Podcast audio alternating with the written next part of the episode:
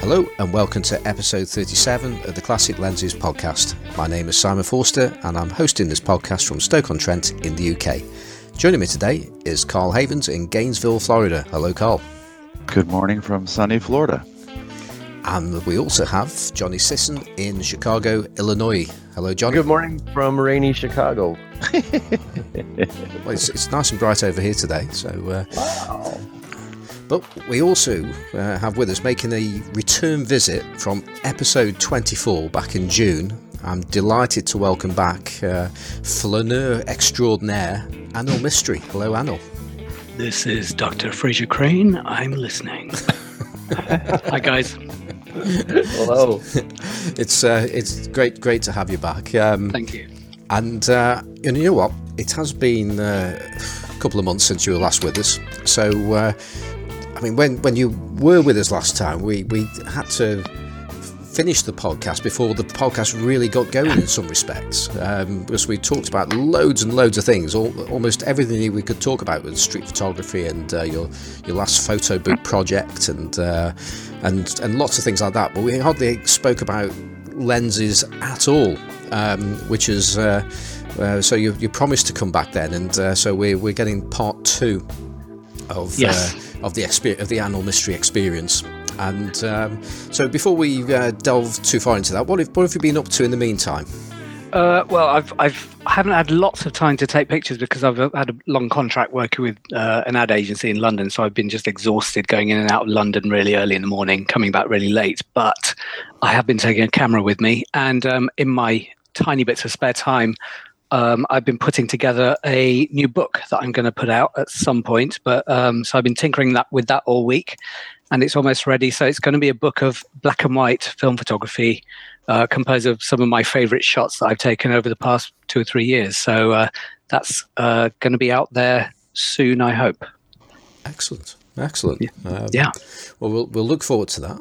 Um, and I think we're going to go straight in now with uh, uh, we're well, this is the premiere or prim, premiere. How do you say that in America? You say that premiere, pre, pre, premiere, and uh, premiere. Yeah, or uh, alternatively, we're doing the debut, and again, you say that a bit odd over there as well, don't you?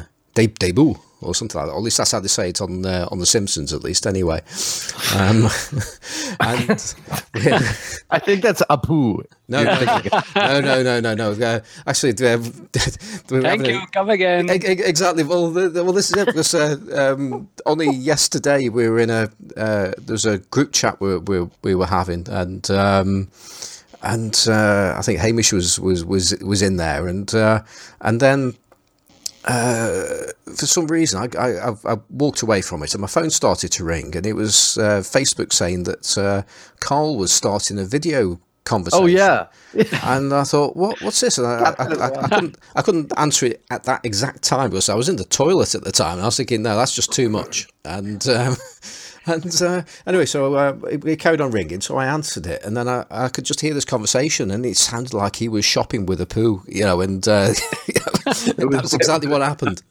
The phone was in my pocket, and I don't know how to do that. I, I, I mean, I don't know how to. Because you have those big, deep mom pocket, mom jeans pockets. Oh, get off! Get off! Get off of that! Okay, it's, it's old already, but I don't know. I don't know how to initiate a, a conference, but it happened. You're right. Yeah. Well, that was the other part. I couldn't work out how to stop it.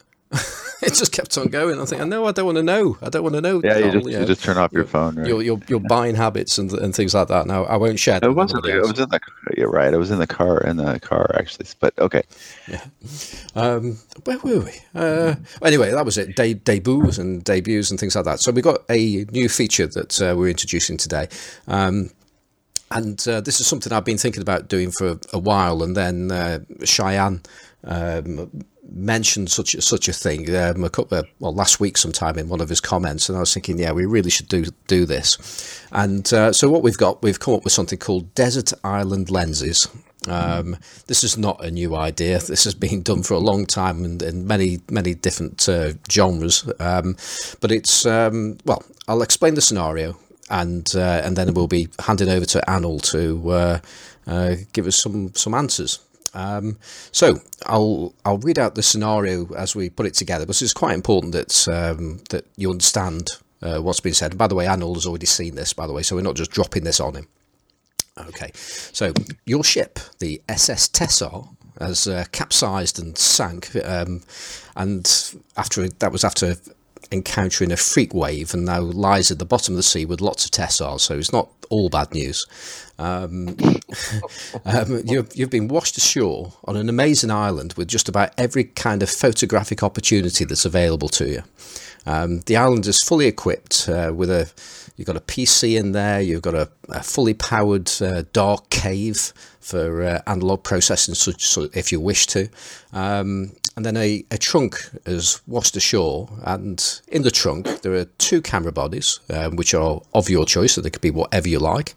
Um, and it also has three lenses in it as well, and those three lenses are three lenses that you own, Anil.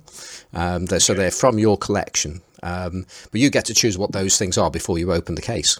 So, right. Um, so perhaps if you tell us what your first one is.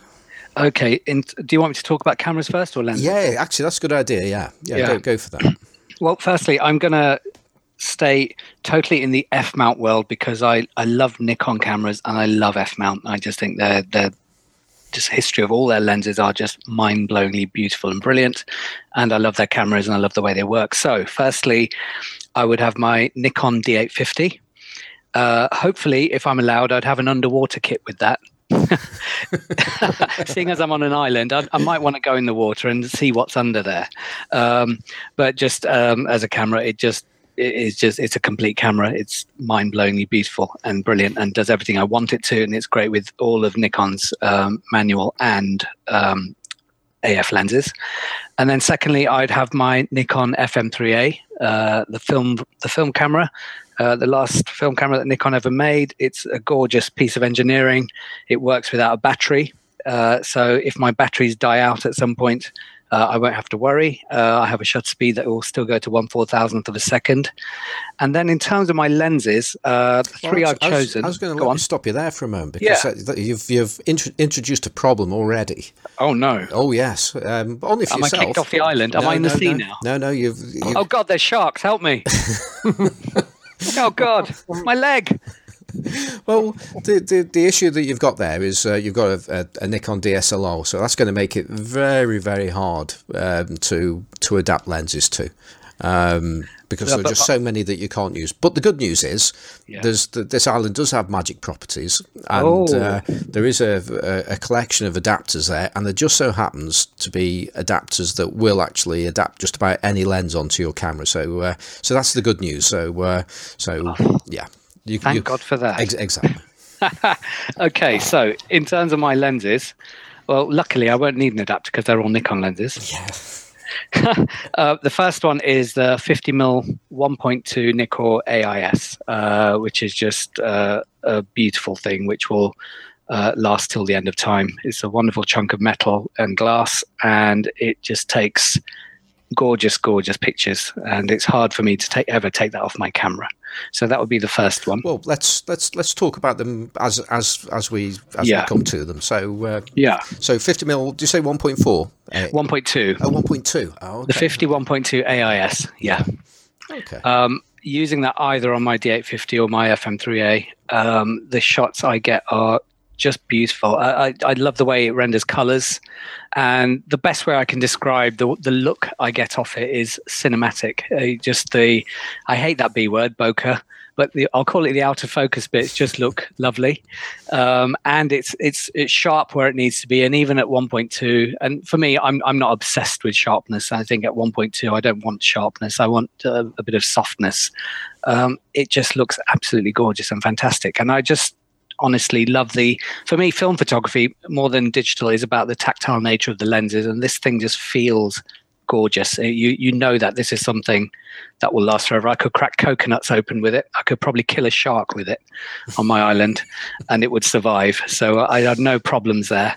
Uh, this thing would would outlive me. So when my when the next person arrives on the island and my you know cold dead bones are just bleaching in the sun they could pick that lens up and happily use it on another camera so that so that lens, I, I used to own that one. That that's one of the infamous lenses that during the um, preparation of uh, putting things to be in a safe place during a hurricane, I dropped onto the garage floor and bent the focus ring and ruined the lens, and then had to sell it for parts for two hundred and fifty dollars. Oh God, I'm sorry. And, uh, and but um, I, I, recall when I bought it, um, talking to someone who who had experience with the lens, and um, we were talking about that lens versus the 55 millimeter, and he had both and um, had done comparisons and thought the 55 was just a little bit better. But um, what it came down to was in shopping, um, and he told me if you're going to probably buy from Japan because that's the only place you'll find these. And at that time, he said, um, make sure it says mint um, now there's mint, top plus, plus, now there's now there's mint mint plus plus and mint plus plus plus and top mint. There those didn't exist back then. But anyway, the, so the the lens was beautiful, but I always I always wondered about the 55. And, and, and well, yeah, that's something I'm going to talk about later as well because I'm holding that in my hand as we speak, and ah. that is also a bloody gorgeous lens. And uh, ah. it looks ah. like there's only like one piece of glass, tiny piece of glass inside it, but uh, it's a staggering, staggering lens. But the the, the fact that this one, the 50 goes to 1.2, um, sort of nailed it for me. Oh, yeah. Well, there's a 55 1.2. Yeah. Ah, I'm talking about the 2.8. But there's a 55 1.2. Holy crap! Right, I'm on eBay right now. it's very, it's very expensive. okay. It isn't as expensive as the 58, but it's expensive. Yeah. Uh-huh. Okay. Well, I was so, going to say it is it is quite traditional for somebody to buy something on an episode. So I mean, there's no reason why it can't be you, Anil. Well, I'll just, start looking. Yeah, I just I'm I just ordered, uh, I just bought a lens, so that's okay. okay. I just bought a Zenitar 51.7. Wow. I don't even know what that is. it's an Ultron design Soviet lens. Okay. Right, so I'll go on to my second lens, and this might not be a surprise to anybody. It's the Nikkor 105 2.5. So I've been looking at this for ages, and you guys were talking about it a lot um, over the past few months. And um, I found a good deal on it uh, um, through West Yorkshire cameras, and I thought, you know what, I, I, need one of these lenses, so I bought it. Now, the thing is, I already have a 135 2.8, which is a gorgeous lens, but it's that little bit too long. But the 105 2.5 is just incredible. I mean, it's it's regal. That's the best way I can describe that lens. When I I've I've loved the fact that it's got you can shoot quite closely with it uh, for a 105 lens, um, and I've been going out and doing even doing street photography with it. Uh, but the just the look you get off stuff and the fact that there's you know not really any distortion, everything looks flat and lovely. But the again, there's something about this whole Nikon glass, the way it renders colors. I've I've got like a, an 85 1.8, an AF lens, a new one, and that's lovely. But there's something about it; it just feels too flat. Whereas these Nikon lenses, they just seem to capture depth um, in a some magical way and I love this lens. And um, it's interesting. I, one of the first photos of I, I took was of my wife, and I uh, stuck it online.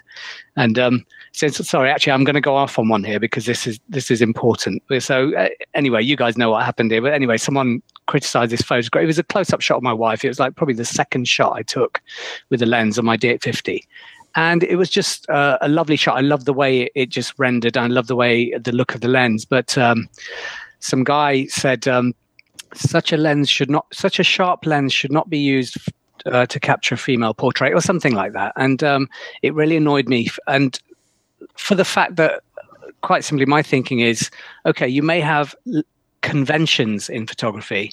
Uh, for shooting certain things in certain ways, but but to be really clear, there are no rules in photography.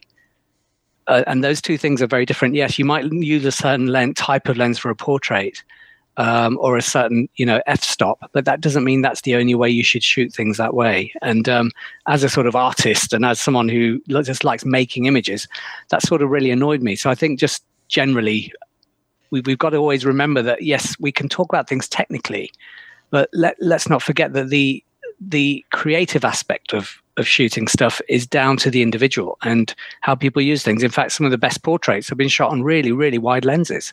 Um, so let's always remember uh, as I as I get off my pedestal here, uh, that there are conventions. I get that, but there aren't rules because photography is art, and art should not ever have rules.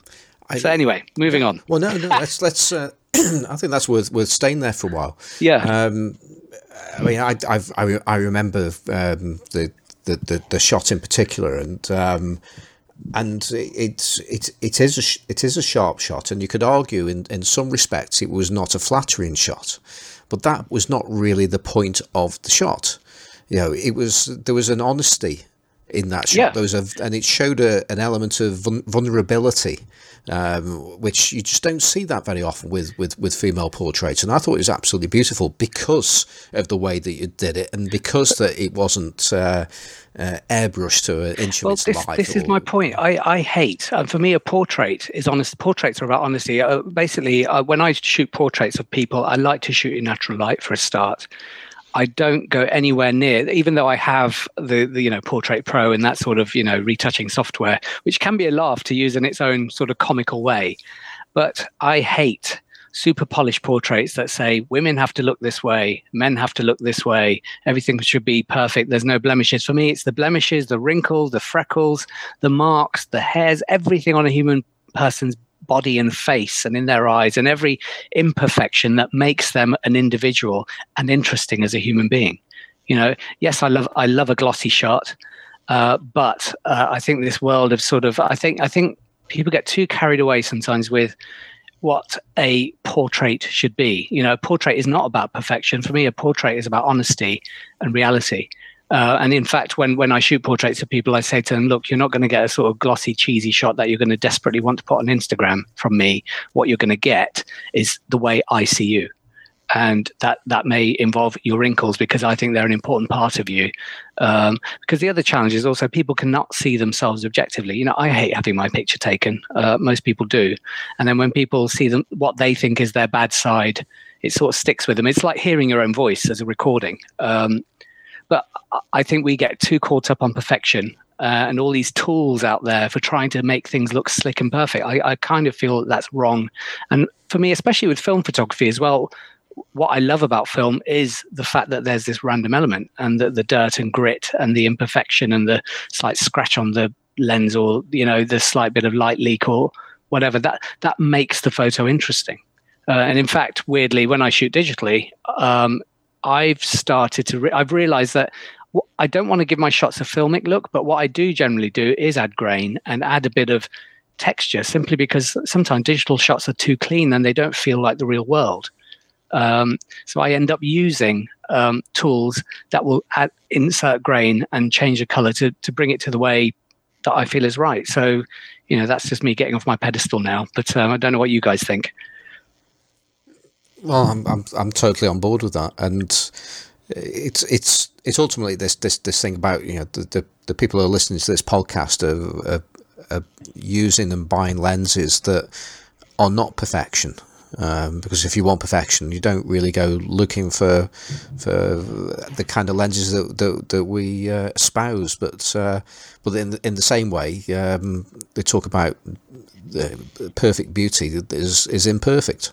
Um, yeah. So I, I think that uh, certainly there are some images that can be taken with uh, older lenses that will actually will always produce, a, in, in my eyes, a, a a better and more pleasing and more organic result, whether that be on, on digital or uh, on on film. I think that's actually one of the reasons why I particularly like to use old lenses on digital, is because it roughs them up a bit.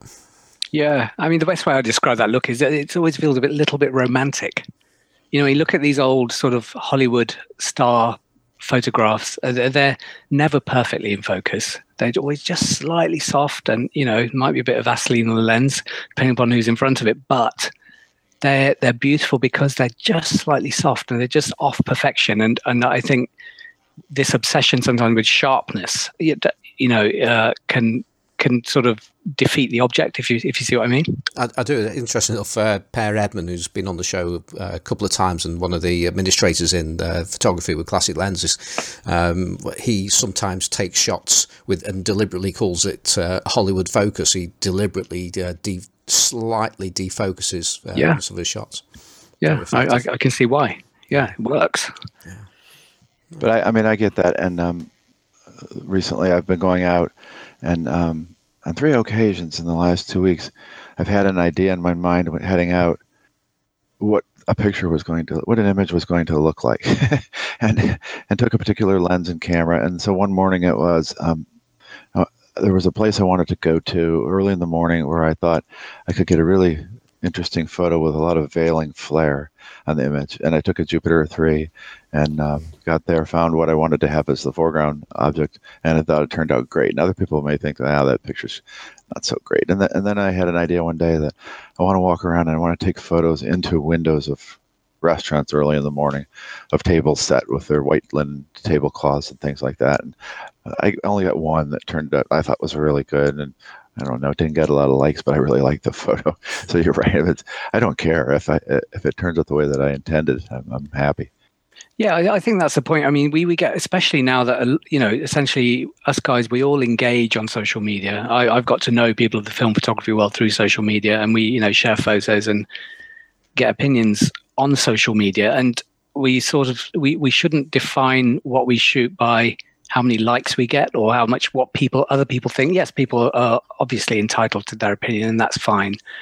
But ultimately photography should be a really really personal thing. It's about you and what you want. Share it if you want. If people don't like it that's fine. But i think a lot of people get caught up in this tra- and i do think it's a trap. You know i should have this lens i should have this camera i should be using this software uh, to post produce my image to make what i feel is the perfect picture. And you see it on instagram all the time. And you see it on tv now uh, the media is just awash with this idea of what the perfect look is and it, it's i find that deeply annoying Yeah, yeah, I I just to go back to your the starting point. I was absolutely horrified when I saw that comment because the first in the terms of the portrait you were mentioning because when I saw that portrait I got the impression that it was it was absolute truth that it yeah. was it was absolutely a pure representation taken by even if I hadn't seen the caption I would have thought it was taken by someone who is completely comfortable with the person taking the picture. Yeah, and it was, it was nothing but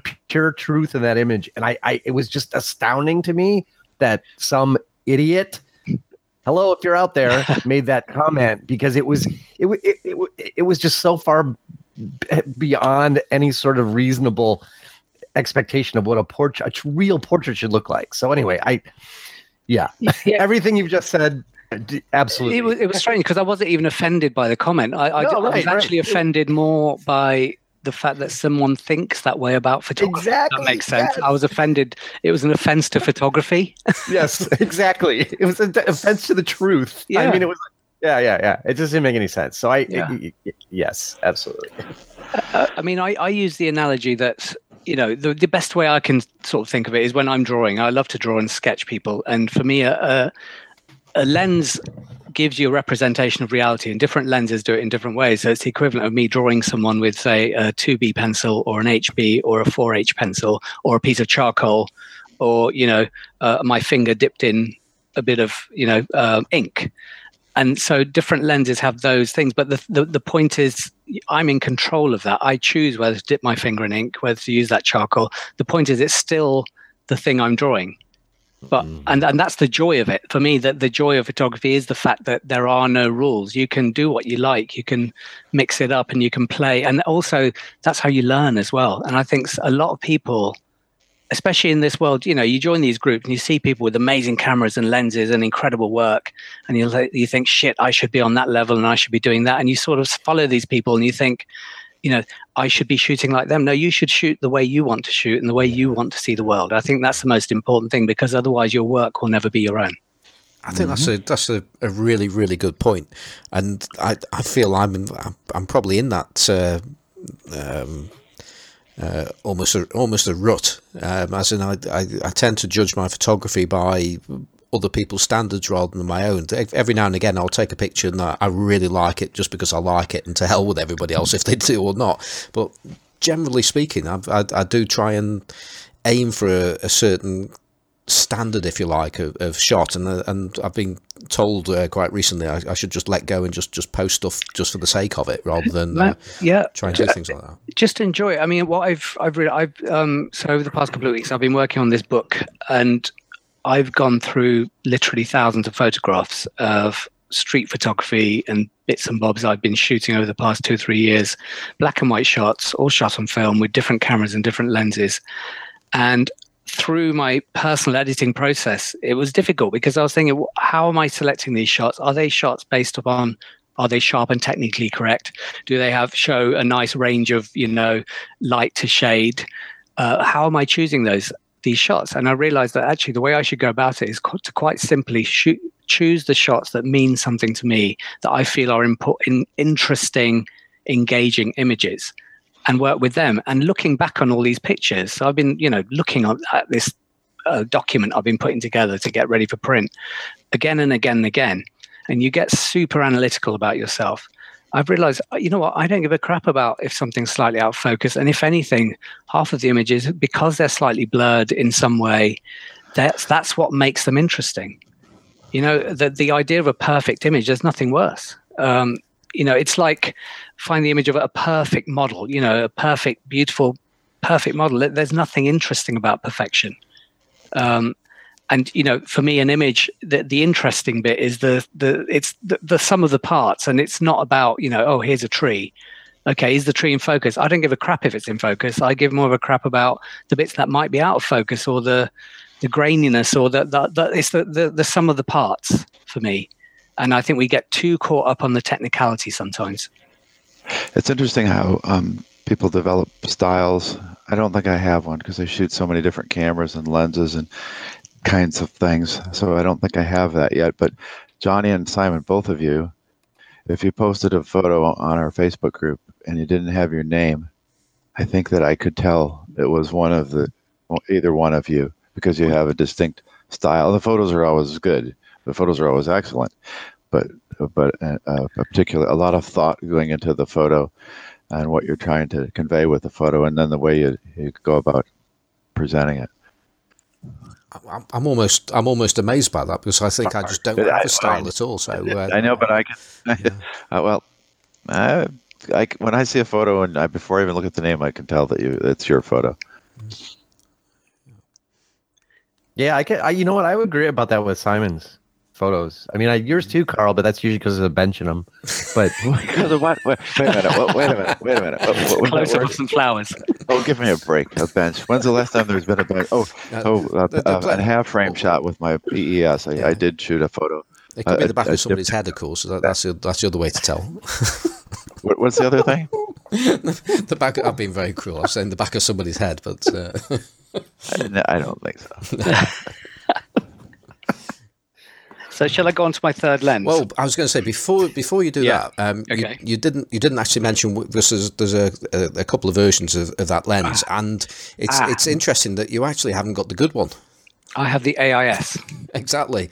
The and good, it's absolutely fine for me. No, the, and the, the, the good ones, the pre is the is the original uh, pre AI. In fact, one of the earlier pre AIs, which is a Sonnar, of course. Which is ah, I see. If it's if it's Sonnar, it has to be better. That's just the law, isn't it? Ooh, well, I think my my version is a, a Planar. Is that correct? Yes, it's it's yes, that, it's that, and I, I love that look. yeah. I I actually because one of my other favorite lenses I'll come on to talk about later is the Zeiss 1.4, um, and that's a Planar, and I love that look. Yeah, there's something about it that I just think is gorgeous. It's it's interesting about that 105, and, and I agree. It's one of my favorite lenses, and um, the administrators seem to um, periodically get on this craze where someone buys a particular lens, and then another one gets it, and another one, and that that's one of the recent ones where I think James was the first one to buy that early Sonnar version. No, no, it wasn't even James. It was, it was James. James, it was, uh, James and Hamish were sort of racing. It was, it was, it was, it was Hamish on the yeah. podcast, yeah. which led. And James had one, and then but Hamish talking about it led me to buy one, and then Ray bought one, and so the four of us have them. But I shot a shot yesterday with it, and the the the the the 3D I call it 3D pop. The separation was great, and I, but I have the 135 version of the that sa- same era of lens. Is that the 2.5? The 2.8. 2.8. Sorry, yes, I have that too. Yeah. And so, um, I thought it was a 3.5, Carl. One three five. You know what? I'll, I'll, have to look, Simon. You might be right about that. But in any case, it could be a 3.5, and and that that's probably the reason why I, I don't like it so well. It, it it doesn't produce images that that really do anything for me, and it's probably it's probably because it just can't achieve with 135 3.5 the kind of separation that I want to have in the images. Yep, that could be. Okay. So okay, so we've established that Anil's got the wrong uh, 105 2.5. Um, so um, moving on. eBay right now as we speak. so onto my last lens, and this is a uh, might be a bit of a shocker to you guys, but it's a, a Nikon 28 millimeter 2.8 series E. Now, this Yeah, was a shock. this for me has sentimental value as well because it was the the first lens that I when when I bought this my uh, FM3A, which is actually was a Christmas present for my wife in 2006, and uh, I walked into a camera shop really drunk. They were trying to sell me a DSLR. I said, "No, I want a film camera because uh, my wife, when she was at art college, she had a, an OM1, an Olympus OM1, and that died. So I thought I'm going to buy her a lovely Christmas uh, present and buy this camera. Um, so I bought this FM3A, and I bought a 28 mm Series E lens with it, and um, I love it. It- There's something about this lens. It just for me is a. It sort of reminds me of my student photography days, but it just gives me this lovely, flat, simple look, and it's just fun to use. And and for me, I, I think that's another point as well. I think it doesn't matter what you shoot with. We all know that. At the end of the day, it's kind of uh, down to your eye and the fact that you, you are you enjoying it. And this is a lens I really enjoy using. Um, I'm not really a 28 mil guy uh, a lot, but when I when I go out and want to shoot wide or shoot a bit of you know wider street stuff, I take this lens and I just don't care what I shoot. I just love the way it's a bit grainy. It's just a bit sort of crappy and flat, and I, I just, there's something sort of timeless about the shots I get with it. Um, so um, yeah, sorry, no posh lens at the end there. This is a, a Nikon 28 mm Series E, and for um, this lovely, especially shooting black and white, it's just a fantastic lens. And and my other point here is also lenses can be cheap and great. It doesn't really matter what you shoot with as long as you're enjoying it. Because if you enjoy it, you'll get something good out of it. Well, fir- first point, uh, you're, you're not allowed to say the lens doesn't matter on the Classic Lenses podcast. the irrelevant lenses possible. well, it is a classic lens. yeah, it's, it, it um, is. It is. Yeah, and um, again, Nikon Series E, Nikon just made beautiful lenses, and, the, and you know the glass was generally just as good as other lenses. It was just the package it came in. It's a l- tiny bit plasticky, but it's just a solid, solid lens. It'll last forever, and that's what I love about all this Nikon glass. It's just, um, it's just beautiful. I, I I've become very much a Nikon fanboy more and more over the years. I just love the system, and I love their lenses. I, I love their brand. I love their logo. I love everything about them. I've, I've, I don't, I've, I've got to say, I don't know a great deal about the the, the Series E lenses. Uh, very, very little, but they're certainly they, they they're not the poster child of classic lenses. They they sort of sit No. sit in the corner and uh, Yeah, nobody yeah. really shouts about them and, and, and things like that. Which Yeah, they were they were the budget end. So, so the Nikkor glass was the the good stuff basically, and Series E was the stuff that was just cheaper. So all the pros would go for Nikkor, and then all the um, you know everyday um, you know lens buyers would just buy a Series E lens because they were decent enough, good enough, and they were just uh, a lot cheaper than the Nikkor lenses. Uh, but I, I just I just love this thing. I, I don't know what to say. I, I do wonder. I think if, Simon, you know. Okay, I was just going to say, uh, um, I had a Series E100, and um, I thought it was okay. Um, it, it took fine photos, but I didn't keep it very long. And now I have that 105 2.5, and I would never give it away or sell it. Yeah. And so, um, and I and I well. There's, it's the 3D pop. It's the bokeh. It's the character of the thing, the feel of it. The, it's a nice, solid, heavy lens. Of course, it's an old lens, but um, those that, you know those are uh, comparable lenses. There isn't a 105 series E.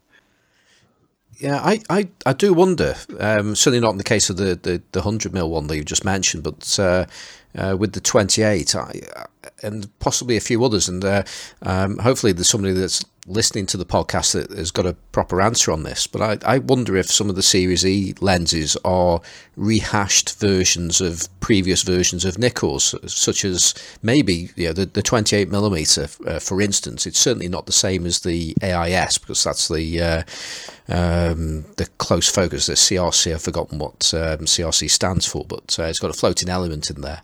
Um, so the, I'm pretty sure the Series E won't have that, but the, the AI didn't have the floating elements. And I just wonder if it's effectively a rehashed AI, uh, but Nikon just went to the next level with the uh, with the AIS.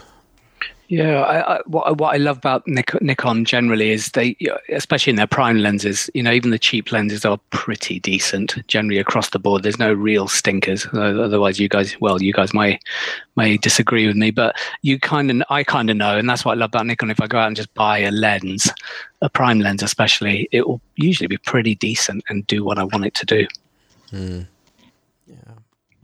So there's my desert island cameras for you guys and lenses. So, you know, this is this is an interesting question. This desert island thing, because um, Anil doesn't shoot in desert islands, and um, I wouldn't really be excited about taking photographs on a desert island. Uh, uh, Carl, you were, you weren't listening to the introduction, were you? No, no. But I'm just thinking if you if you had said to him.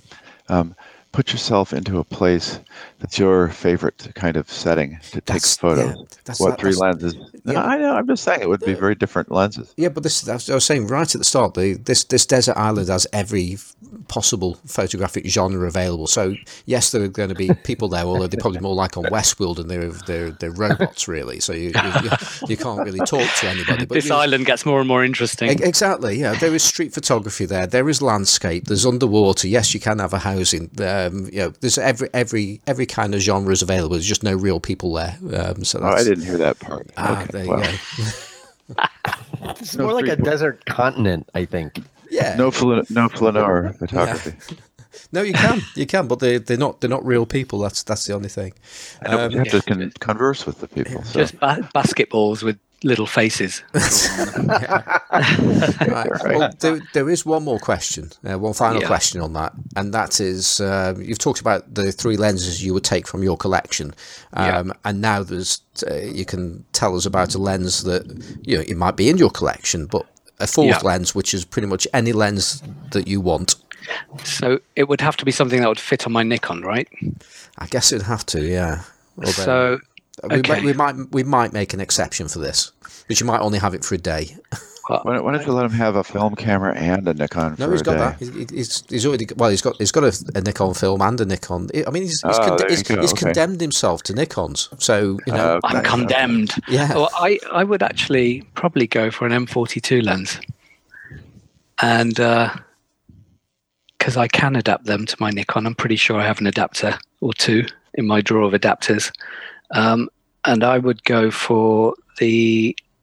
Hang on, let me just check. I've got it in front of me here. I'm not sure if this is a an M39 or an M42. Just bear with me. It's an M42. Yes, I would go for, and you'll all laugh at me, the Industar oh, 52, which is a 3.5 50 mm lens, and it's a tiny little thing. Yep. Uh, and yes, I have mounted it on my D750, so I know it works.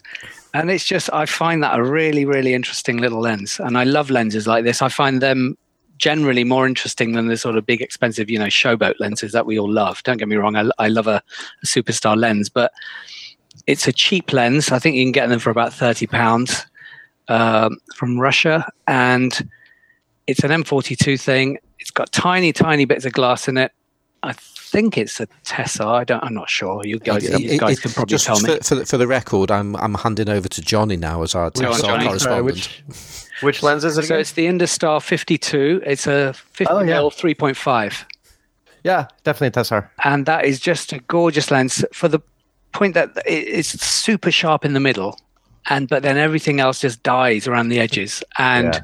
when you get close to things or people or objects so i think you know if i'm shooting bits of the millionth piece of driftwood that drifts up on the beach i think i could still get interesting shots out of it. But it, it's just a tiny little thing. And i love it's i've had some got some really really good shots out of it. I've mounted it on my uh, pentax um, F, um, me super and i've used it on my nikon dslrs and it just has, and I'm going to use the C word now, character, because everyone wonders what that means. But for me, character means something just unique and distinct beyond sort of technically working correctly, if that makes sense. It just has little quirks to the way it renders an image that makes it interesting. And uh, for me, this is a lens that's full of character and, and it's still cheap and available out there.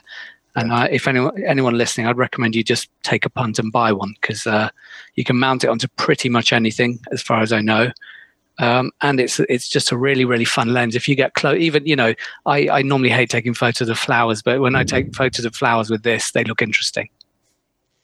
Yeah, that, that's a fantastic lens, and um, it'll do some interesting things. Um, it'll make flare that's very unique. Yeah. If, if, you, if you like flare, you can get curtains of rainbows, and if you have a helicoid adapter, uh, if so, I don't take photos of flowers as much anymore, very, not much at all. Actually, your flower anymore. days are over. Your floral days are gone. Yeah, I, I don't think I, have gotten. So, it's weird. I've, I've gotten so that I like wider and wider images over time. I don't know why, but um, unless I'm at a concert or something. But um, with flowers, if someone said um, you have to give me the best flower photo you've ever taken, it's actually with that lens. Yeah, I'm not surprised because of the both the bokeh, the color, the, the Yeah. character of it, and the sharpness, um, and it was done on a helicoid, and it's that little it's that little black lens. Yep. I love it. There's no. and I, I paid twelve dollars US for mine. they are so cheap and out there. You know, I think they're worth anyone, everyone having really in their in their little lens arsenal because you, you can't go wrong. Yep. Yeah. I got a beautiful. I got a. I think I mentioned on the podcast last week. I got, I got gifted a beautiful, uh, late, very late version uh, of this lens from Vlad last week. So it's just beautiful. And I haven't heard. Um, so I think a lot of members have this lens, and we hear about sample variation with Soviet lenses. I've not heard a lot of people talking about getting a bad one of those, and I don't. I don't know why that is. Well, We, but- we yeah, but- often hear about this with you know, certain Helios Yeah, but lenses. that's, but that's that's going to be because as as as Anna's al- al- already said there, you know, it's it's sharp in the center and then it then it then it just completely falls off. So Yep. it, it's it's a case of uh, it's it's a very flawed lens in, in its in its own right. So how you, how you tell one flawed lens from another flawed lens is is quite quite hard going. Yeah, I think it's the flaws that make it. Well, I've got now. Th- this is Yeah. interesting, actually, because you know I, I usually fall asleep at the at, at, at Tessars, um, hen- hence why I, I earlier sunk every Tessar um, that, that ever been made on, on, on the boats, which uh, you, you've now saved one, um, so then I'm going to multiply and come back. Um, but um, I've I've used that lens as well, and um, although I used it on a, a Zenit, uh, I think it might have been a Zenit C uh, that I used it on, and uh, uh, so it was a, thir- a Zenit 39 mount. And uh, I got some great photos out of it as well. So, so I, uh, I, I, I, I pretty much agree. But it's it's just about the only Tessar I think that I've actually got anything well, one of the few Tessars I've got anything good to say about, um, largely because it's so imperfect. Um, because that's my biggest problem with Tessars in general, is because I just find them really, really boring. But that one isn't, and it's because of those flaws. Yeah, I, I think as you said, Carl, when you do things like point it into the sun and just go a bit daft with it, you just get really, really interesting effects. Yep. Yeah. Right. Well, that's Well- uh, that's uh, that's that's our that's our first outing of uh, desert island lenses. So um, that was uh, that was pretty enjoyable. I enjoyed that. Uh, do you guys enjoy that? Yeah, that's great. was great. So, Well, I'm I'm stuck there now, so uh, I'll, I'll just start taking photos, shall I? Send us postcards. yeah. Shot with a Tessar. yeah. Right. Okay. Well, um, let's let's move things on uh, a little bit now. Uh, let's let's talk a little bit about uh, some of the things that we've uh, we've been up to, or things that we want to talk about. And I know uh, Johnny, you posted a picture that uh, I'm not sure if it was today or yesterday that uh, has garnered quite a, a bit of attention on photography with classic lenses. I think it was technically in the middle of the night. Yeah. middle of the night, which would have made it very early this morning. Um, yeah, I, I posted a picture of, uh, well, I guess what is it? A bunch of um, mostly Carl Zeiss Jena, know, lenses. Um, uh, in a kind of a collection together and a few other things. I it, there's a little bit of a story. I, I met this week at the at Central Camera. I met uh, a gentleman named Austin who is um, a Leica. He he wrote on a little. I have a little card here. He wrote his name and his his contact info, and he he wrote Austin, comma Leica lover. Um, so Austin is a Leica collector from China, and um, he he made a big sweep through Central Camera the past couple days, like looking for Leica bits and pieces, and I I, I helped him find some some really interesting stuff. um, and he he was just he was just kind of blown away that we had like all this stuff that had been collected for decades. Um, but anyway, we were we were kind of chit chatting about stuff, and he was asking about you know some lenses we didn't have, and I said, well, no, we don't have that, but I've got it at home. and so he he said, oh, send me a picture, send me a picture. So I I actually took that picture to uh, to email to Austin, um, and I don't know. I mean, he might want to buy some. It was more for the conversation of it. But um, so I figured, yeah, I'll just I'll get them all out and and take a picture together. So I have, I think all my Biotars in that photo, which I think there's uh, four or five or six in there, five or six. Um, well, along with a few other things. Yeah, is that right? So you got one, two, three, four. Well, it's sort of five, but actually, it's it's it's almost six because for some reason you got a spare uh, nameplate uh, on on one of them. Yeah, yeah, that was right. That was and that was part of the conversation I had with him was that I have a um a Biotar from you know part of the Cold War trademark dispute stuff uh, between the the Zeisses, and the one that I have actually has two um, uh, serial numbers, so it has two ID rings, one over the other. Um, and, and I have I have lenses where you know they were defacing um, the red T or doing other things to kind of conceal them. Um, I'm talking about the Carl Zeiss side to to sort of get around the copyright issues. So I guess at some point they figured, well, just put a second ring, put a new ring over the old one with different engravings. So so it literally so literally I can just screw off one ID ring and there's another underneath, which is I mean it's really kind of an amazing, cool Cold War relic more than anything else um, and and that's kind of why I, I still have it. It's a great lens, but to me, that's the most kind of the most interesting thing about it. So anyway, I, I, I there's that, and then there's um, also in that photo is the I guess we call it. Uh, well, I started calling it the King. Um, uh, the, the King Biotar, which uh, the reason uh, I started calling it that is it has um, a, the this little symbol on it rather than the red T.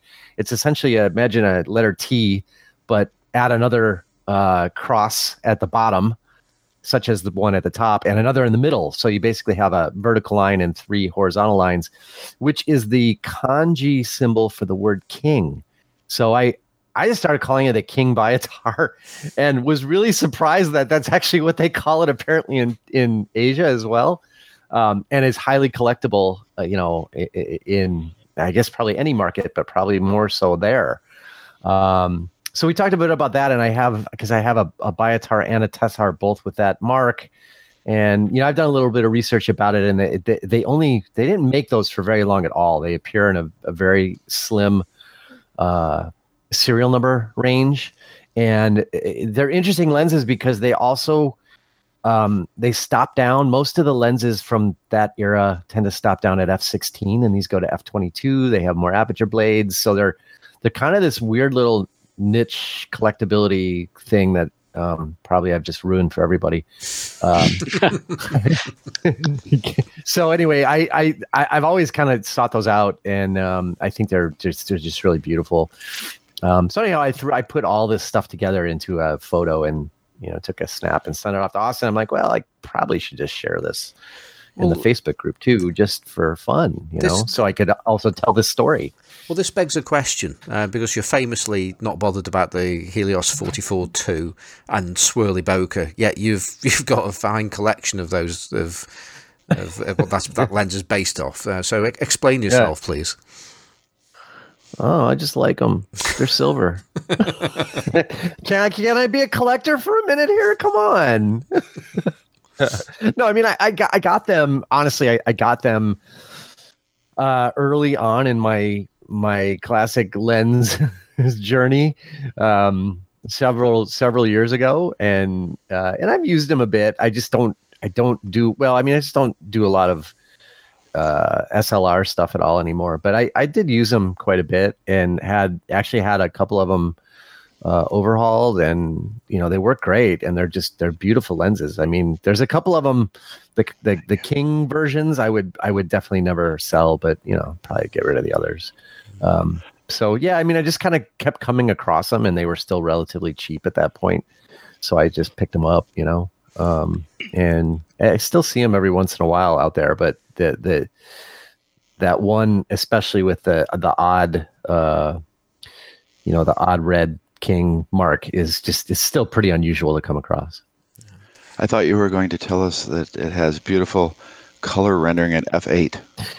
Uh, no, actually, I'd be I'd be honest. I think that the the Helios lenses have better color rendering than the Zeiss lenses. Um, the Biotar specifically, uh, the Biotar, the the Zeiss version is a, it's a very cold rendering. I mean, to the point where I think it they really optimized it for black and white and probably kind of like portrait people sort of shooting because it renders um, skin tones black and white. You know, I think really nicely. So I've always thought it was really optimized. The the the, the coating coatings are it's so cold, almost greenish that I really believe it was intended uh, specifically for black and you know optimized specifically black and white. Um, so the Helioses are actually I would I would say I've and I've compared them. I, I mean in the short time I actually owned a any Helioses I I, I did a little comparison and I thought the the the Zeiss was a much nicer black and white, you know, monochrome lens, and the Helios had definitely a better color rendering. So, so Johnny, will you um, follow up on something last week? Yeah, you said that um, you now um, are going to have a Jupiter 12 lens, and um, but yeah. it's a Contax key Kiev mount. I mean, yeah. but you said you were going to you were going to attach a, um, hood onto the aperture ring. Yeah. Uh, is, is, there a thread? I didn't even. I never yeah. noticed. Yeah. There's, there's a, thread. a, thread. What's yeah, the diameter? Um, yeah, there's a there's a threaded ring in the front. So I mean, you basically just uh, I can't remember the size. It's very small. Okay, well I'll measure it. I just I just happen to have one in front of me. yeah. Um, it's probably forty. It looks like forty three. No, it's thirty. That forty three is too big. It's got to be thirty nine. Yeah, it's tiny. Yeah, it's. uh Hold on a second. It is. I am just going to confirm. Ooh, this one is not 39. It feels like it's 40.5. There you go. 40.5. Okay, I might do that yeah, myself. So, and, and, you can still so see what the little, aperture is. Yeah, you just get a little 40.5 lens hood, and now you've got a nice big graspable, uh, you know, way to change the aperture. Of course, you have to like point the camera at your face every time you want to. You still have to look and see what it is. Yeah, right. Oh yeah, yeah, yeah. It's still part of the fun. Um, just beware though. Don't don't get a hood that's too big because you're going to cause vignetting because the, the lens is quite set back. Yeah, body, get get get one of those those funky vented rangefinder looking hoods. You know, you could probably do it with like a that. with with a, a what's it um a deglazed focus um, filter and that that'll give you enough uh, filtering. So forty. Yeah, 40. You, that's true. You could you, sure you could just take a, a, filter and put that on there, and that would do the. Yeah. I mean, it's not a it's not a lens that really needs a hood. It's got a very deep. You know, it's it's sort of the, it's kind of the built in, right? So, yeah, even even just an empty filter ring, or if you're shooting. You know, like I would always have a yellow filter on it anyway. So, you know, just that little bit will make it easier to grasp. Um, yeah, yeah, it's good. It's so I know that lens always has annoyed you, but it has um, yeah, a very deep, rich color rendering that none of well, my other lenses have. It's less annoying on Kiev mount because it won't start to unscrew every time I try to turn the stupid focus ring because you know, it'll be latched on.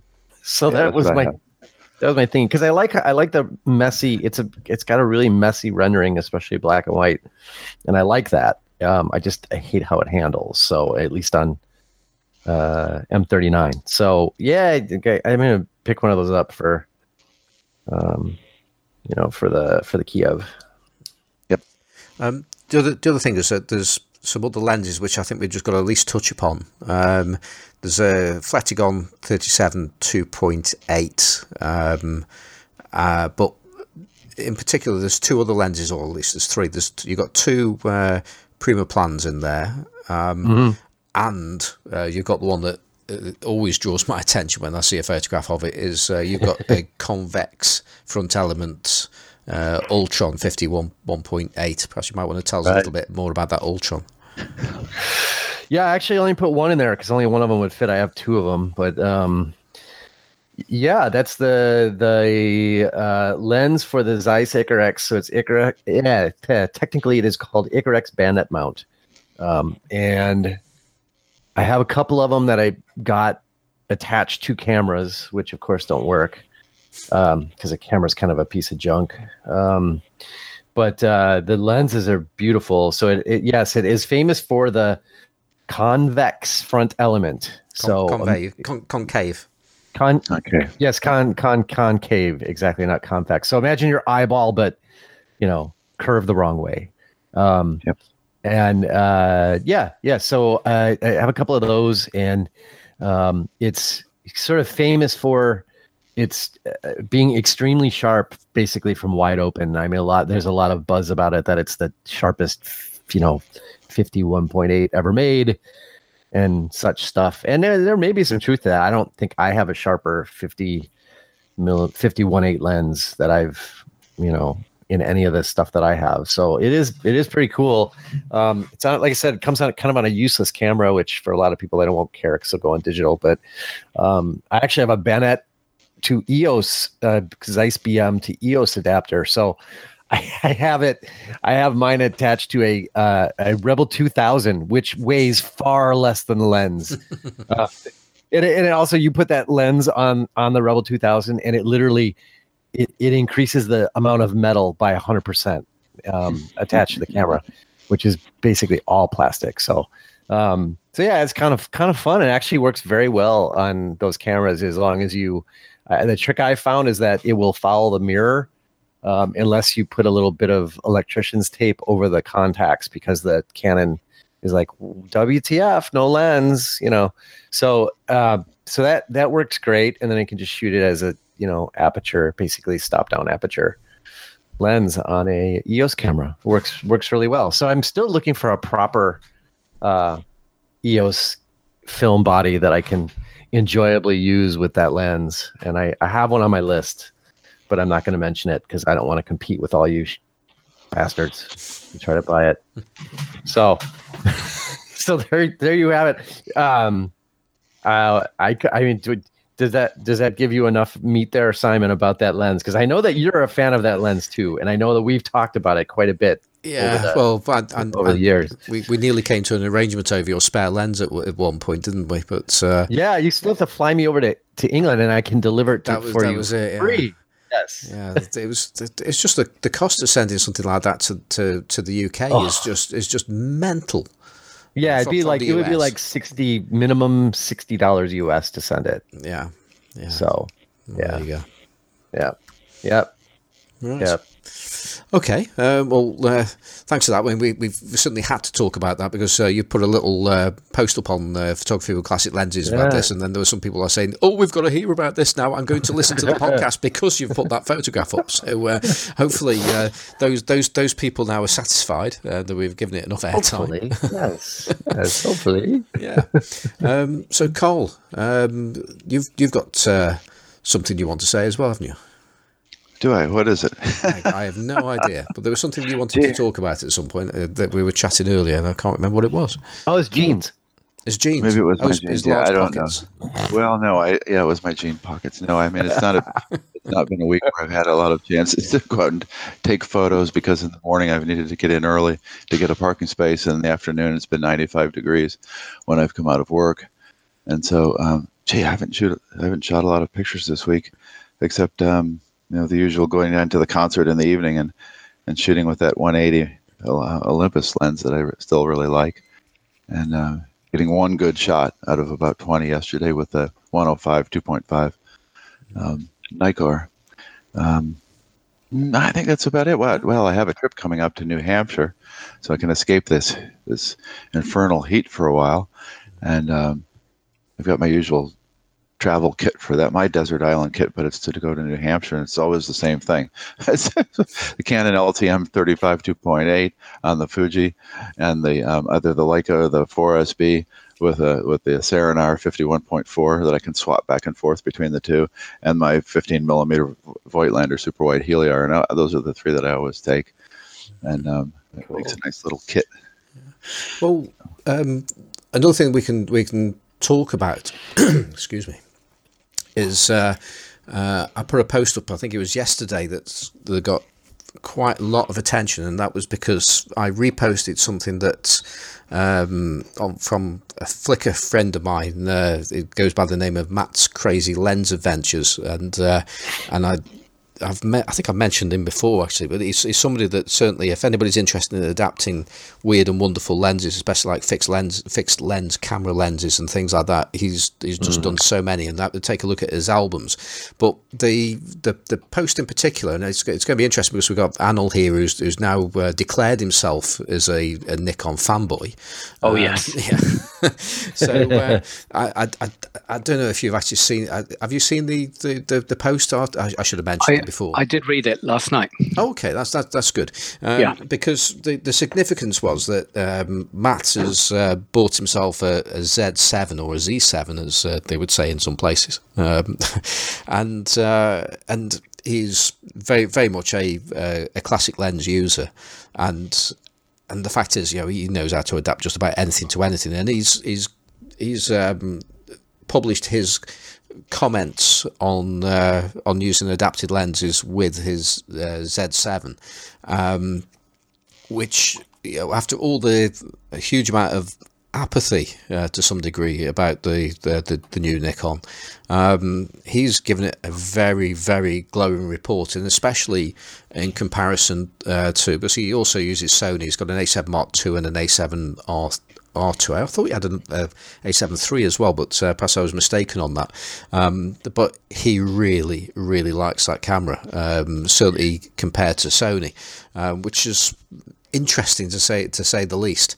Um, what he hasn't done yet, and this is the one that I've mentioned before, I'm, I'm desperate to hear about, is uh, how well uh, the the Nikon copes with LTM lenses, and do you get smudged edges just like you do on the Sony? So uh, the jury's still out on that one. We don't know, but he's certainly given uh, it's a, a, a very good um, review. Um, but I'm just just wondering what you, what your take is on that, Anil.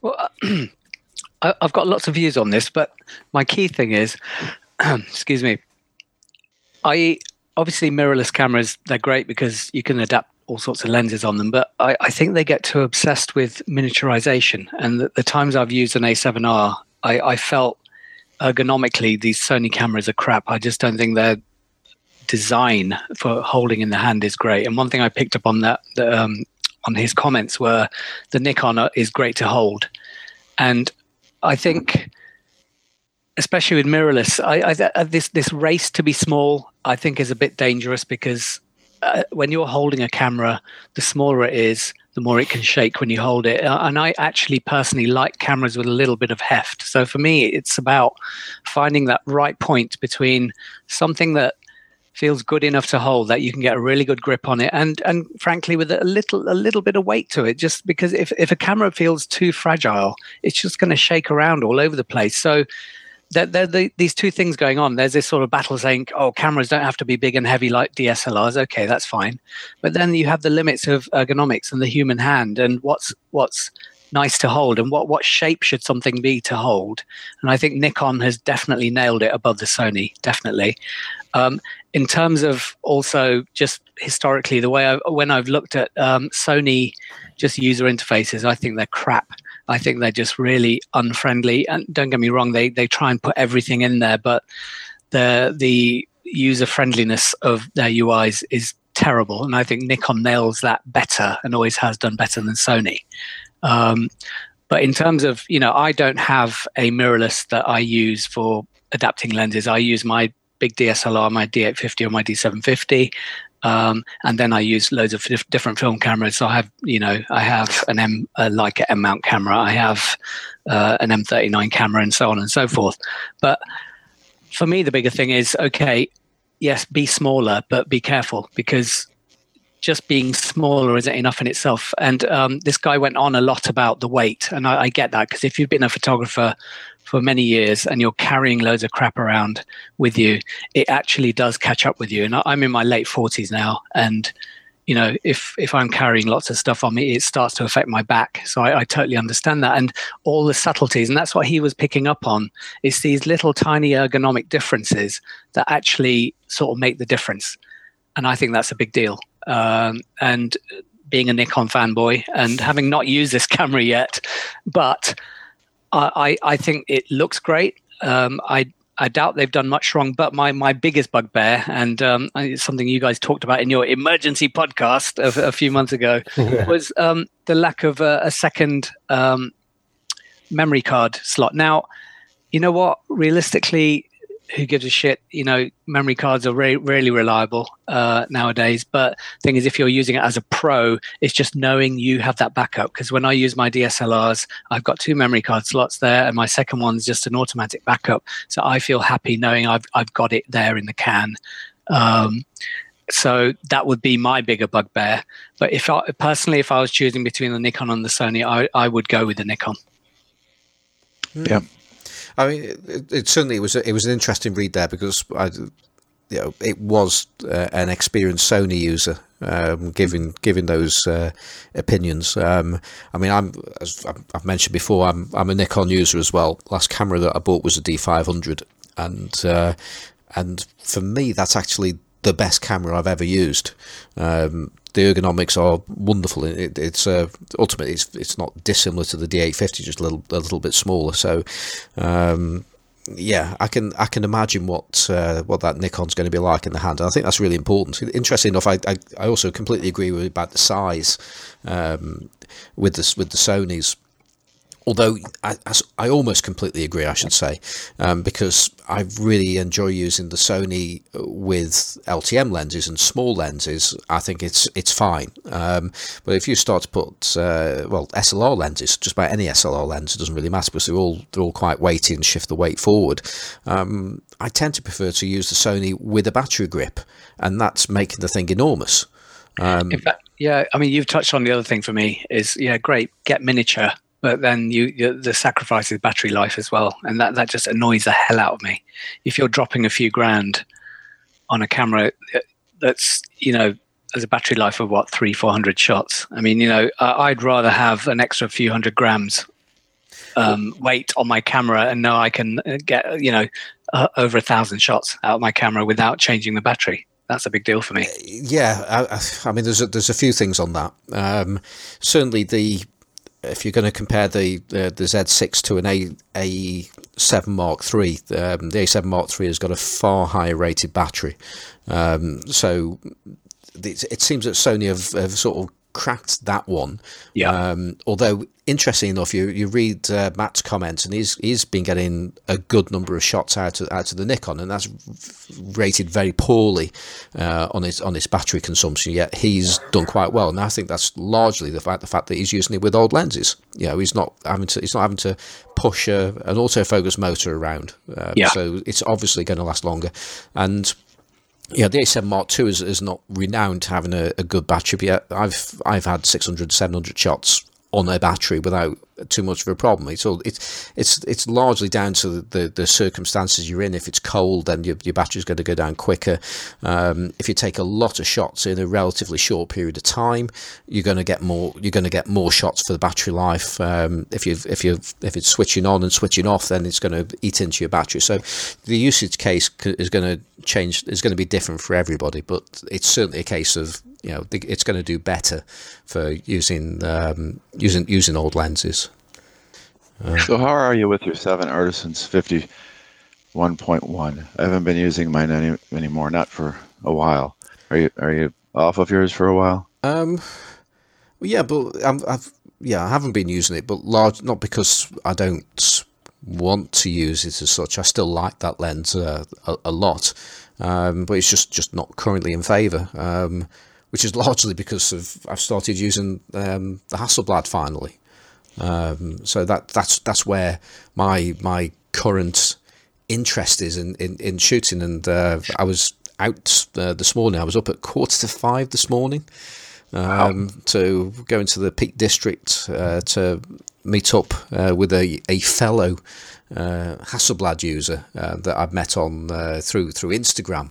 Um, and you can find uh, find him on Instagram. His, his name's Mikkel, and uh, and you can find him under uh, at Tekel Photo. That's T E K E L Photo. Uh, that's his Instagram handle. And uh, I had a great morning with him. Um, I got very few decent shots off. He probably got absolutely loads of great shots, um, which it was. That's not to say I didn't have a, a good experience because I absolutely did. But it, it's quite interesting when you, you go out. You know, you think you know about cameras and how to take photos. Well, I think if I'd gone out with just about any 35mm DSLR, because I, I just took I took two cameras with me. I took the Hasselblad and I also took a film uh, point and shoot with me. And and I think if I'd just gone out there with just uh, almost any SLR 35mm uh, camera, I I would have been comfortable and I probably would have taken you know a good number of shots and I would have been and it wouldn't really matter which camera I would have used because they they're all pretty much of a muchness. Um, but when you actually go out there and you're doing something with a Hasselblad and you you're under pressure as well because you know some riders are there thinking well it's pretty sedate. Well actually it's not sedate at all when you you you're running around uh, trying to trying to find uh, the, the right angle and then you've you've got to put your tripod into a really odd position and then that means that the the tripod head isn't uh, isn't vertical and then when you're when you're trying to adjust the adjust the camera position with, with one of those cameras, the, the verticals go all over the place, and you, it, it's just completely counterintuitive how you actually use the thing.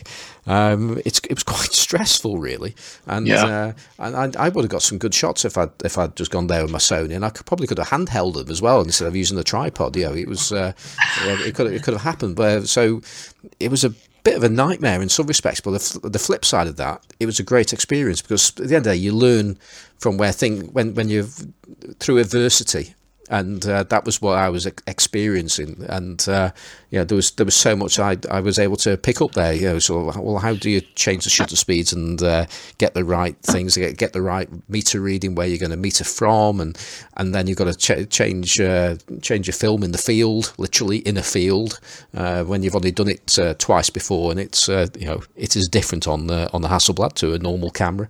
So that was a that was a, a, a good experience I had today, even if I didn't actually get that many decent shots. But it was good to meet up with uh, Mikkel.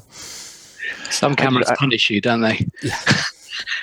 I asked I asked that question not to um, cast aspersion on the lens or anything. I just I mean I I'm just re- reflecting on um, my own usage. And, and, and granted, when, when, I get a new lens, then it's the hot thing, and so it's on my camera all the time. So when I got this lens, and I love the way this lens sits on the camera, and I love the way it feels. It's one of the best.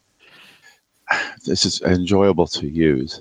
But um, I've noticed in the last few weeks, I, have put it on the camera, and um, tonight again we're going to go downtown, and uh, uh the typical thing might be that I'll put this lens on the camera, and then before we go, 20 minutes before, I'll take it off, and instead I'll put on a Pancolar 50 f2 or a, or the Canon LTM 50 1.4, some different lens, and um, and decided I really want to use that. And I don't know why I'm doing it, but but I'm doing it routinely. I'm not I'm not going out with this lens, and uh, I, I don't know. I can't explain it.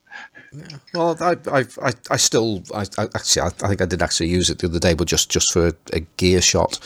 Um, but it's, it's, this is like the big hope for me in, uh, with the with the with the Nikon is will a lens of that nature work better on a Z6 or a Z7 than they do on the uh, on the Sony because as we've talked about it before, you know what goes on in the the outer focus areas or even the focused areas of the edges, um, it's just all a little bit odd. It, it's almost like it's it's it's, it's almost looking through fractured glass at, at, at times. Um, yeah, but so I've had a couple of shots I, I, took a few weeks ago, and one in particular I was so happy with that I got, and I, I, I took great care on the focusing.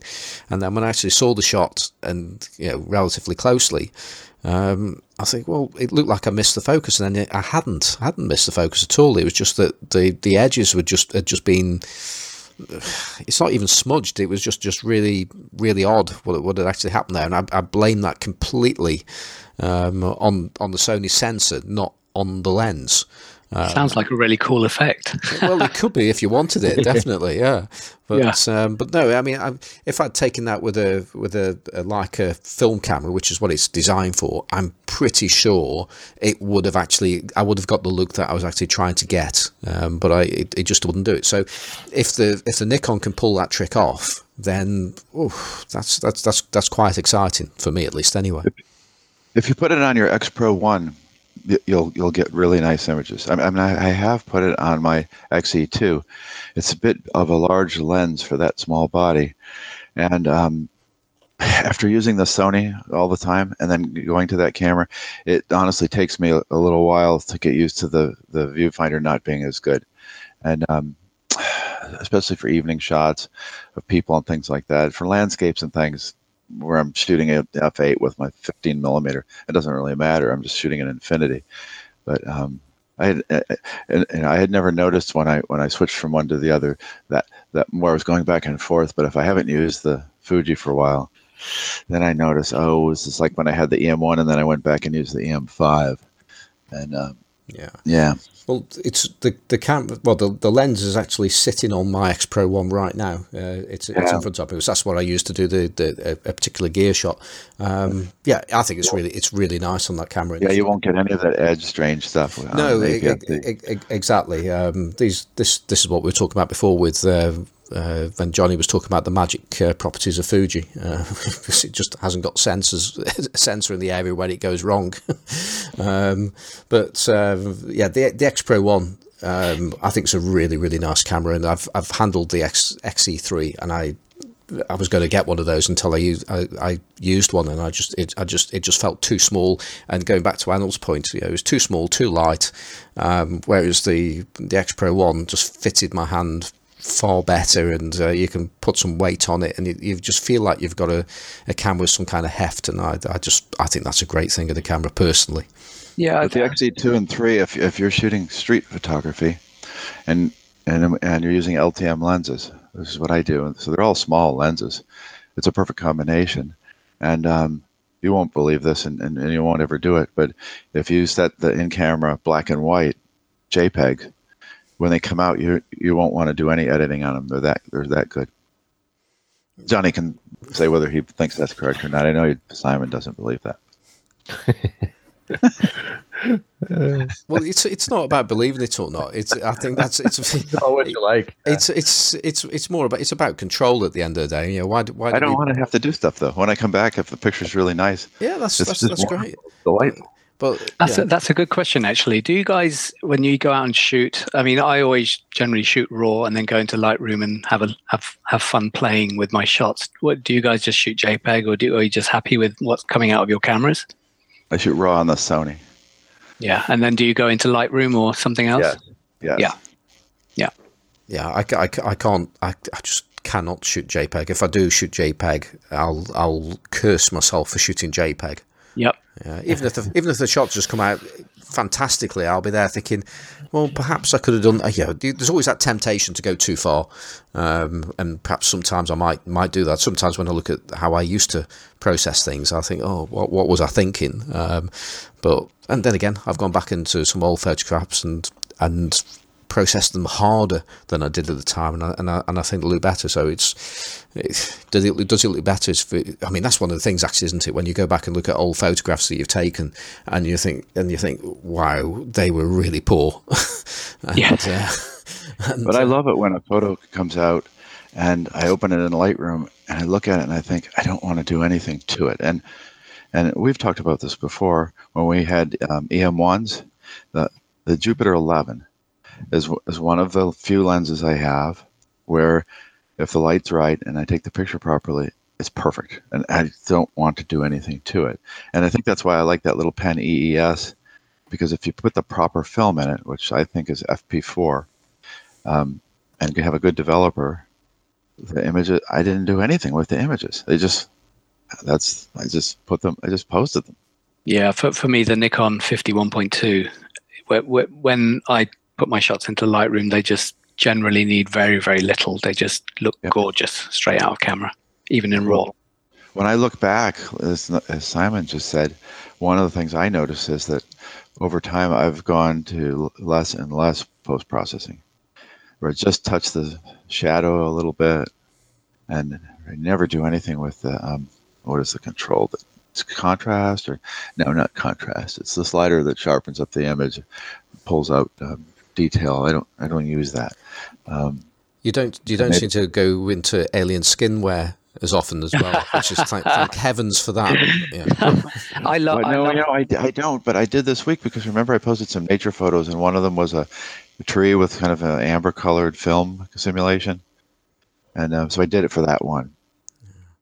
I, I love the whole post production workflow coming from TV, and I used to direct um, commercials on film, and you know, 35 mil, and super 35, so cine film, and the the whole piece of you know you've shot your film uh, flat, and then you take it in and you sit behind this machine called a Pogle, which then you know lets you play with your shot. For me, that's the the really really exciting bit, you know, and that that's what I love about actually about the the digital workflow, and especially using analog lenses. So you're shooting through an analog lens, capturing it digitally, but then you can play with it digitally, and the, the, the stuff you can do is just so so amazing nowadays because of the the dynamic ranges of, ranges of these cameras and the amount of data and information they're storing. That there's it's so exciting, and you know. I'm going to talk a bit about plugins here, but you know there are some great plugins now and presets for uh, different film stocks that, as, as, that are great start points for looks for shots. And I know it's a bit of a, a weird thing, and you know people get get funny about it, and you know you, the, the, especially the film photography purists go, well, what do you? Why don't you shoot film in the first place? Well, I don't want to because I want to shoot digital. I enjoy shooting digital because I can see my results, and then I enjoy that whole workflow because you know i'm an image maker you know and i think you, you can be a photographer and you can be an image maker and i think that's a, a, a different thing you, you, you know you can play with what you've taken out and you can make it black and white. You can make it color. You can make it a million things. And that's what's really really exciting for me about this combination of using analog stuff and digital stuff. Is it's just fantastic. That well that was something that uh, Cole did uh, was was doing for a time where he was he was shooting uh, Ektar, and Yeah. he was turning a load of them uh, into black and white in, in, in Lightroom, and I, I remember him doing it at the time. And I'm thinking, what? Why? You know, and you know, the, uh, you know, he was hurting my head. Um, and, and, and then I, I took some took some shots with a Yashica T3 camera uh, using I don't know some kind of uh, it might have been Agfa Vista or something like that, and it was, and uh, there were a few of the shots, uh, yeah, which is colour film, and uh, and a few of the shots. I thought, yeah, I think that'll make a nice black and white shot. And I, I know, so I converted them to black and white. I don't know if I use Silver Efex or not, but I looked at them and thought, that's really good. you know, so um, to the point now where I have no issue in the slightest uh, of turning a film shot black and white. Um, where I do draw the line is turning a digital shot or trying to make a digital shot look like film. That that for me is Well, is, that- is too far. That's an interesting point for me because I've always questioned why I do that. And uh, for me, it's, you know, it's not that I want the shot to look like film. It's that I like shots that have a sense of grain to them, if that Yeah. makes sense. Yeah, so, yes, film naturally has Yeah. grain and digital doesn't. Um, so I like to add grain and I like to add sort of, you know, tonal profiles, if you like, that make things feel more the way I want them to feel. And it, it, it becomes a real, it's it's a very very interesting area, but because you know so many arguments come out of it. Where you know people say, well, if you're going to, you know, why don't you shoot film in the first place, or you're sort of cheating or something? Well, no, it's your you're making an image. That's what you're doing as a photographer, and especially nowadays. And the point is, if you're shooting digital, why not use the digital software as part of your workflow? It's there. Uh, otherwise, you're kind of missing a trick, if you like, or missing an opportunity to to learn more as well. And that's the other point. Through playing with shots, you know, shooting raw and playing around with shots, seeing what's possible, you learn a lot more. And also that then helps me in my photography, in my actual shooting workflow, and deciding how I want to shoot things in the first place. Yeah, that it's interesting. When I I haven't, it's been I don't know at least a probably a year or two since I've shot the Fuji as anything but a film digitizer. But when I used to shoot the Fuji, um, I would I would usually shoot it uh, in the black and white profile. Um, Yeah. in, in JPEG because I liked the way the JPEG uh, noise looked like grain. So I'd usually shoot it at you know higher, push the ISO, shoot JPEG, uh, black and white, and have the contrast pushed even further There you go. in, in camera JPEGs. And I really like how the black and white. I mean, they they did have a filmic look to them, and there were a few shots I got that I really really liked with that setup. Yeah. So for that exact reason, you know. Yeah, Yep. I mean those Fuji, the, the the Fuji film profiles are just fantastic. Yeah, yeah, very nice. It's a shame they seem to be stopping making half of them as well, though, isn't it? There you go. That's that's another story. Well, I, th- I think they're actually, I think they're very, very clever. They seem to save certain ones for certain cameras. Yeah. I think Very, very clever um, strategy on their part because people love the looks that come out of camera with those Fuji. Yeah, like the Acros setting, you can you st- the firmware upgrade. You know, Fuji's really good about firmware updates and rolling film profiles out to different cameras, but there are some that they hold back, and uh, Acros is one of them. So, like, I have a XE2, and they never firmwared that profile back to the XE2. It's you know, it's in the XE3. It might even be in the XE2S. I'm not sure. Yeah, Uh, but it but- also, yeah, it pushes Yeah. you to buy the better camera. It does. Yeah, yeah, Yeah. right. I mean, I had a, an X70, which I, I loved. I, I'm a bit gutted I sold it, but it had the Fuji Chrome and it just looks Yeah. superb. superb. Yep. Yeah. Yeah, Johnny, you're right. I, I hadn't really looked and played with that, but right, we have Provia, standard. We have Velvia, which I don't use, and then we have Astia, which I've never heard of before. Is there a film called Astia? Yeah. There was, yeah. Well, there is. Yeah, there was. Yeah, okay. And then there's all just these monochrome things with filters and sepia. But Yeah. right, that's and it. they tweaked the they tweaked the monochrome setting on late, later cameras and called it acros and it has a it has a uh it has more i would say it has a little bit more range in the in the midtones and probably on the brighter end it has a little bit more um you know range in the highlight to midtone so it's it, it does i would say the the the monochrome setting is a little bit more like a it almost looks a little bit more triaxy to me, but without as much grain, obviously. But the the acro setting is definitely a little bit brighter. So they're very they are different. Well, I'm I'm just I'm I'm just seething here. Just you, the, the three of you talking about these uh, these these simulations um, when there, there's film out there to to do. Oh, the I don't thing. I don't shoot it anymore. I'm just saying. Yeah, I know, there. but it, it just I, I just find the whole Yeah, but why? I, I, I, I, this fascinates me because I, I love I love the old kit and I love the new kit, and I've I've worked with both. And if you think of you know a workflow or yeah, uh, okay, put it this way, I, I could probably post a, a photo on your uh, Facebook page saying this is shot with this camera, this lens. And this film stock, and no one would argue whether that was the truth or not, simply because they couldn't tell.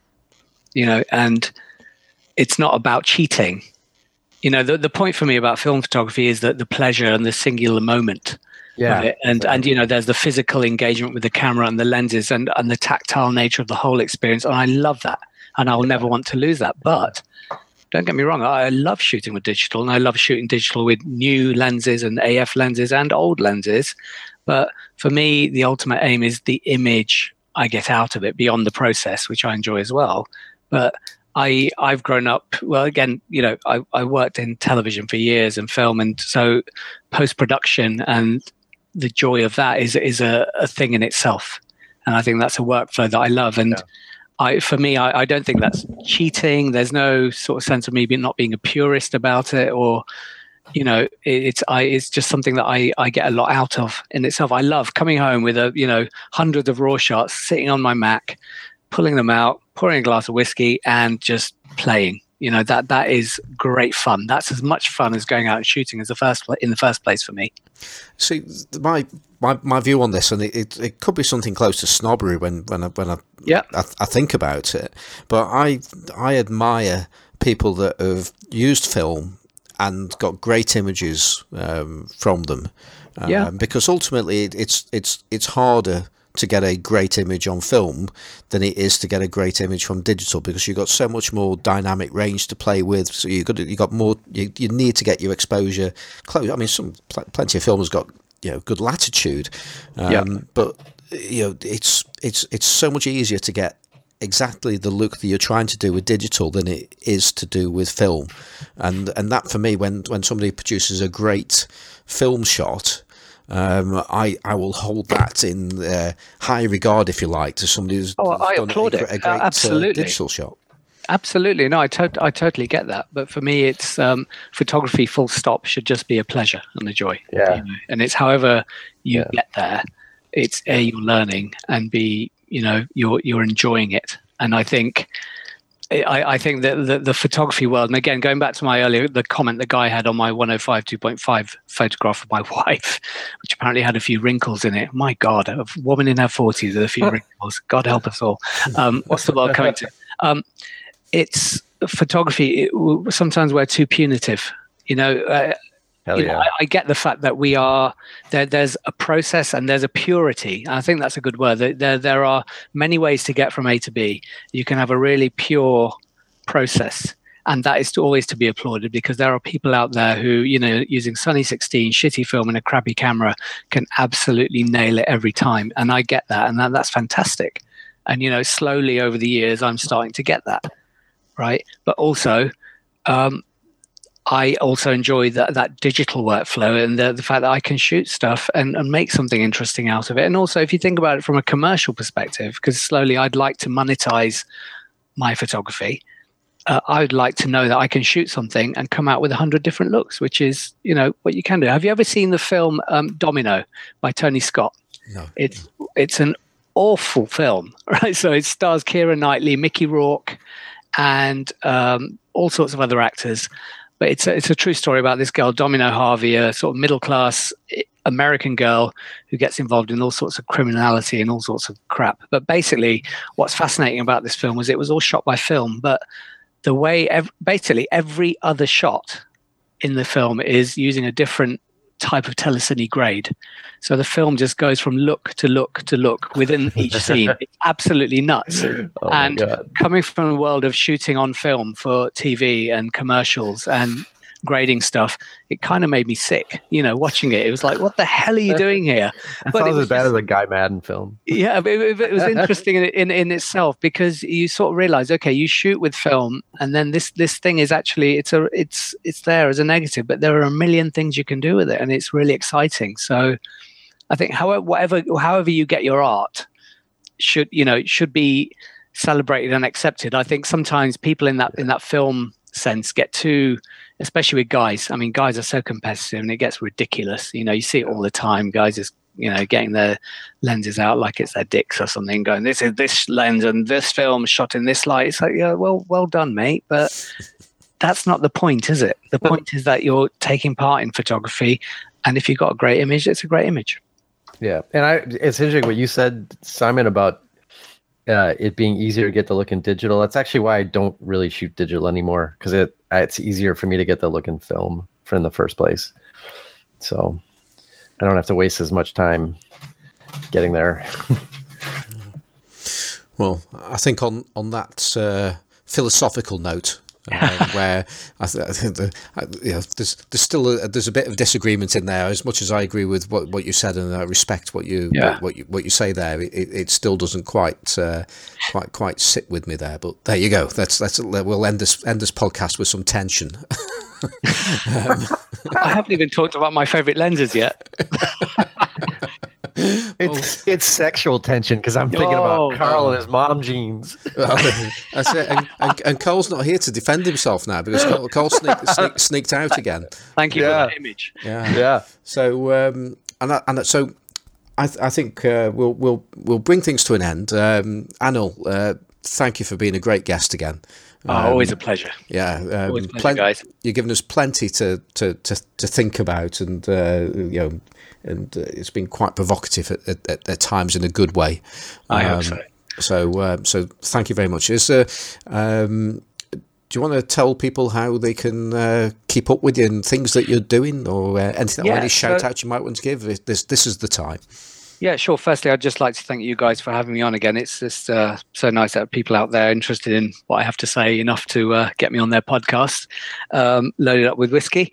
Um, and then, um, in terms of finding me, I'm my website is uh, anilmistryphoto.com. That's A N I L M I S T R Y photo.com.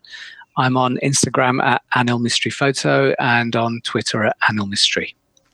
Uh, Johnny, do you want to let people know about uh, yourself? Yeah, yeah, and uh, can I can I do one shout out actually? Yeah. Um, I just want to mention someone who I've. Uh, this is a second second go shout out. Um, so I uh, had the pleasure of again speaking with Devlin Cook this week, who is a photographer who is based in I think Dubai, um, and he's a he's a pilot, so he's in Chicago every now and then. And talked to him a while back. He really really awesome guy. Um, he's not out there on the social stuff, so you can't really uh, see his stuff but he is out there. Um, anyway, he he had with him um, when I saw him this week. He had a Fujica six uh, six by 4.5, 645, um, which is a great, great folding uh, 645, actually made by um, uh, Cosina, I'm pretty sure. Uh, I think 99% sure it's actually a Cosina. Anyway, really beautiful camera, um, which I've always lusted over. So he had that. We had a nice chat about that. And he had something he wanted me to mention actually on the podcast. And he is very much a regular podcast listener. Um, and he wanted to say that people should get over their fear of flying with film because he's he he said that he has taken loads and loads of film bought bricks of film in Asia and then thrown it in, you know, his carry-on in his luggage, etc. Had it scanned to death in multiple airports, and he has never had a problem with fogging. Isn't the um, isn't the, the the thing that as long as it's under ISO 800 film, then you're okay. yeah. But he, but he even kind of he even kind of said, yeah, whatever. I've had all sorts of stuff like code throw through. I've never had a problem. And it, yes, I've heard the same thing. Yeah. And what one of the tricks I've always used is I've saved my uh, Delta 3200 boxes and put film in the boxes that say 3200 because then they're like oh 3200 they see the number and they're like sure i'll hand check it um, but he's he basically said he's thrown all sorts of film in his carry-on in his check baggage and just like never had a problem he thinks it's all kind of bs so the, so there you go from an expert traveler flyer pilot um, take the take that film with you. So, so if your film gets fogged blame johnny. Yeah no blame devlin Actually, on on that subject, there was uh, a while back on on the Sunny Sixteen podcast. Uh, there was a quite a lot of talk about about uh, that that, and then Ade uh, uh, went to Bhutan on holiday with lots of film and uh, that went through loads and loads of scanners and uh, all sorts of things. And I'm, I'm pretty sure he didn't get any problems either. So uh, yeah, yeah, yeah, it's it, it it could be a case of just film is different now. I mean, certainly film is different. It's not you know you can buy HP uh, five or something like that uh, today and. Uh, actually, there's HP five plus now, isn't it? But I'm pretty sure that if you compare um, a film emulsion now to nominally the same emulsion 20 years ago. It's not the same stuff uh, because you know no, I don't I don't know. I you know what? I here here's my theory is that when a lot more people were carrying a lot more film through a lot more airports um, a lot more people were also screwing their own film up and saying well must have been the scanners you know? So I, I my my theory is that human error not scanner error. And that's probably what accounts for most of the problem because I mean that's you know that's pretty and I mean that and a lot of things that might have been blamed on scanners might have been shutterish. Who knows? You know, I think it's anyway. I, I kind of subscribe to his to Devlin's theory that it's a lot of bunk. Yeah. Um. So anyway, all right. So that was my shout out. Um. And uh, should I say how uh, you can contact me? I guess. Yeah. yeah and perhaps you might might do your Carl impression as well and uh, run straight into Carl as well. Perhaps. Oh, I could do that. Okay. Um, so you can you can uh, you can get me. You can find me at um, at Sisson Photography on Instagram. Post there most days. Um, you can find me almost every day at Central Camera Company in Chicago. Um, and it's kind of amazing. I'm actually talking to people almost on a weekly basis now that uh, come in who are podcast listeners. So that's super amazing. And please keep coming in and saying hello. Um, and you can send us an email uh, for the podcast at uh, classic lenses podcast at gmail.com. Was that right? It was. It okay. was. It was. Okay. Okay. All right. And, uh, and I guess, Carl? you know, uh, yeah. Uh, um, so I'm going to be traveling and uh, I'm going to take. I'm going to take this lens and I'm going to take two cameras. And I know I'm going to have my Nikon with me. And um, I, I'm kind of I'm kind of over my I'm kind of over my seven artisans right now, I just think about using it, and then you know I use something else instead. Uh, and I'm on eBay, and I just bought. And I'm on eBay, and, and I just I just bought this Helios lens, and I'm very excited about it. And it, it, it's it's in perfect condition, and it's 100% mint plus plus plus, and it's gonna be just perfect. So just on a note there, actually, just just over the past three or four years, I've I've realised that the best, if you want to invest, say a thousand dollars, the best way is to actually buy lenses. Because I've realized these things are going up by a minimum of 20%, 20 25% a year. It's That's a insane. hell of a return. Yeah, rangefinder lenses are going nutso. I- I'm desperately trying to save enough money to buy a couple things still on my list. Um, oh, I wanted to. Speaking of eBay, I bu- I bought something while we were on the podcast. Oh. Ah, Can I It sneak wa- this it wa- one in here? It, was, it wasn't a, a 58 millimeter 2.4 uh, um, Asahi. Uh, no, uh, amazingly, kind- kind of lens. amazingly, amazingly, it was a camera, and actually, it was two cameras. A Nikon FM3A, I hope.